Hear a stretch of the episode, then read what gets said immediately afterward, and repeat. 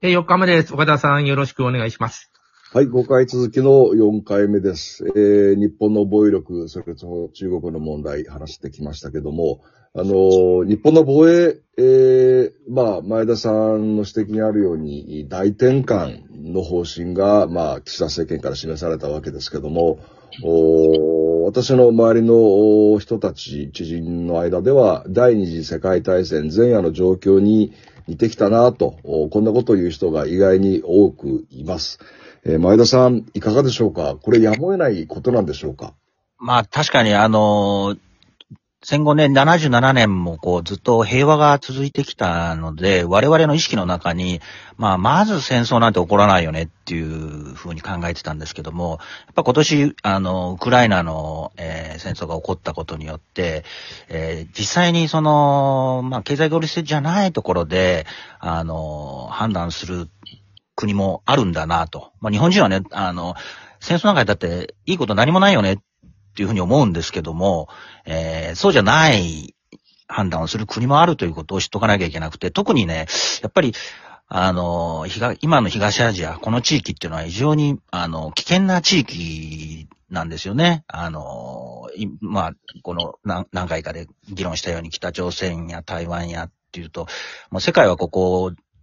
ここが危ないというふうに思ってますから、日本人もちょっと意識変えなきゃいけない。まあ、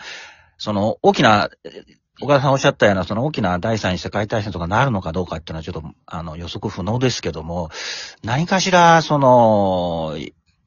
有事あの、台湾有事みたいなことは、想定しとかないと、あの、いけないんじゃないかなと。そこに、あの、小川あ小川さんがおっしゃった揚陸艦の話とかしてましたけど、台湾って、なかなかね、あの、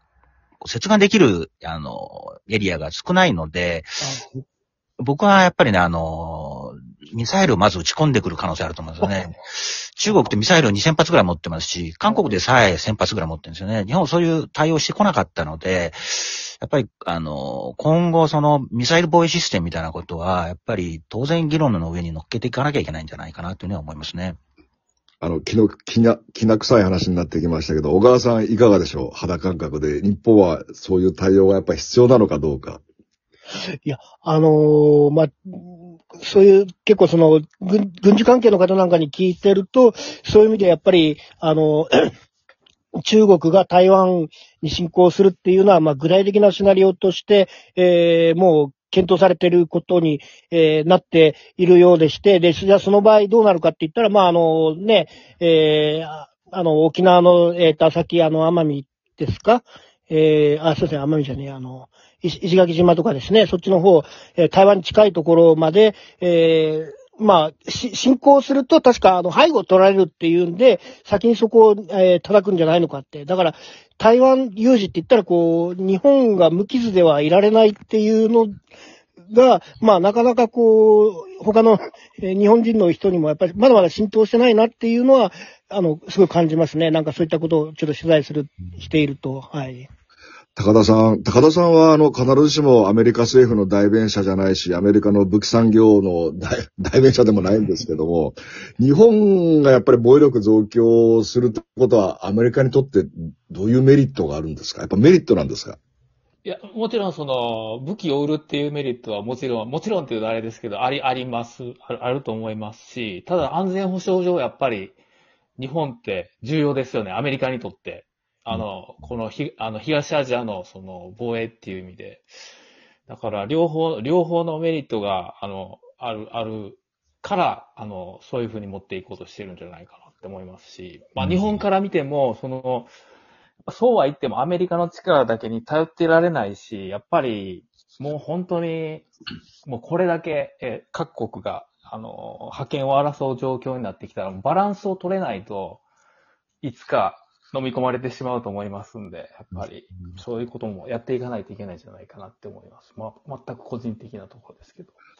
あの、今朝ですね、私の高校の先輩、いつもアドバイスをしてくれる、まあ、80代の先輩がいて、あの、大手商社で、えー世界中を飛び回ってた人なんですけども、おーやっぱり、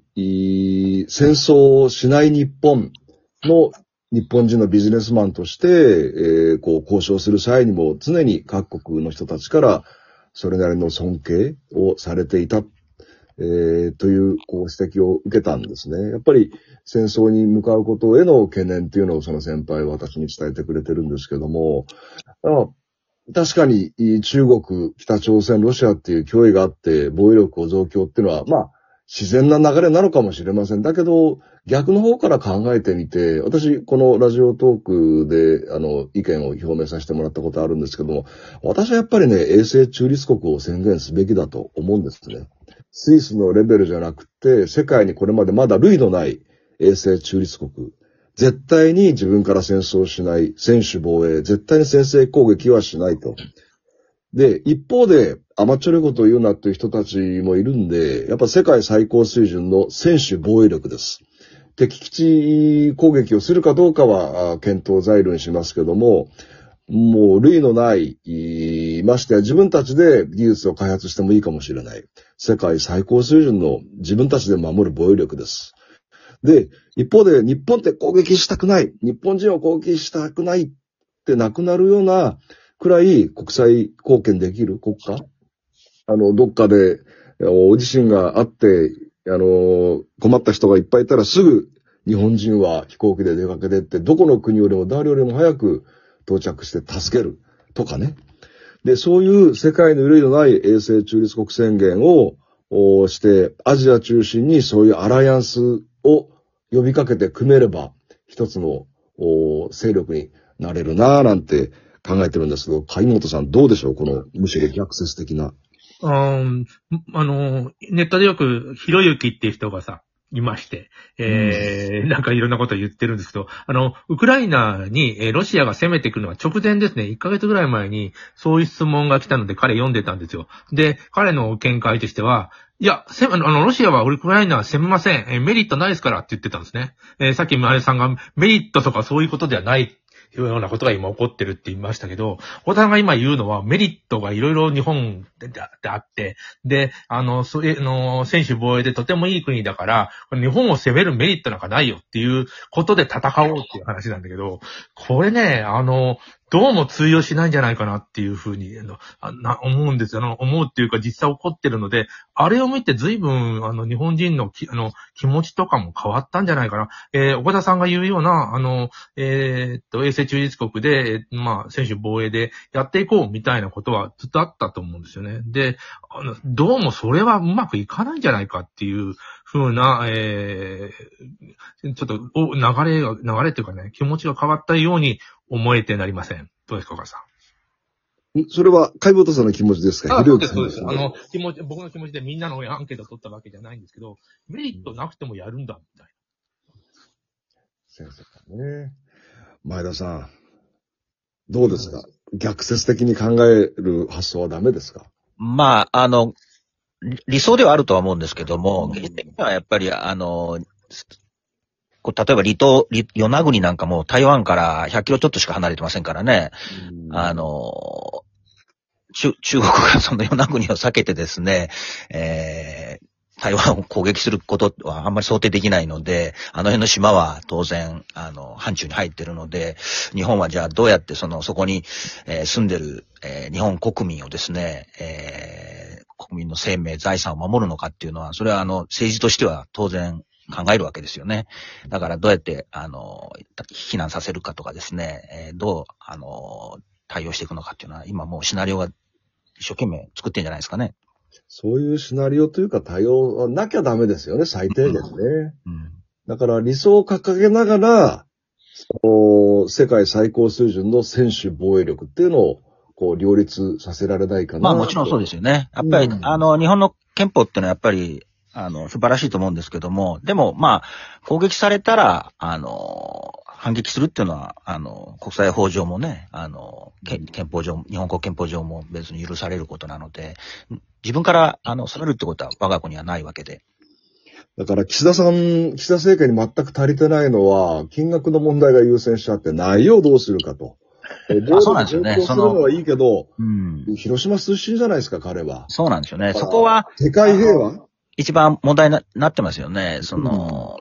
防衛論は多分国民の多くは、あの、台湾有事のことも多分知ってるでしょうし、そう思ってるんでしょうけど、まあ財源論の問題だと思うんですよね。そこが、ちょっと、あの、慌てた、慌てたんじゃないですかね。来年訪米があるから知らない。わかんないですけど。言葉が大事どで、日本は平和？平和をとにかく、守るんだ、最優先するんだっていうところの言葉でいいんですよね、うん政治家は。あのーまあ、金額も積み上げなきゃいけないという考え方ですけど、言葉がね、全く足りてない。日本は戦争に突き進むかってみんな思っちゃう人が多い。うん言葉がね、足りてないと思いますよね。ちょっと説明不足なのが多いです。大きいですよね。うん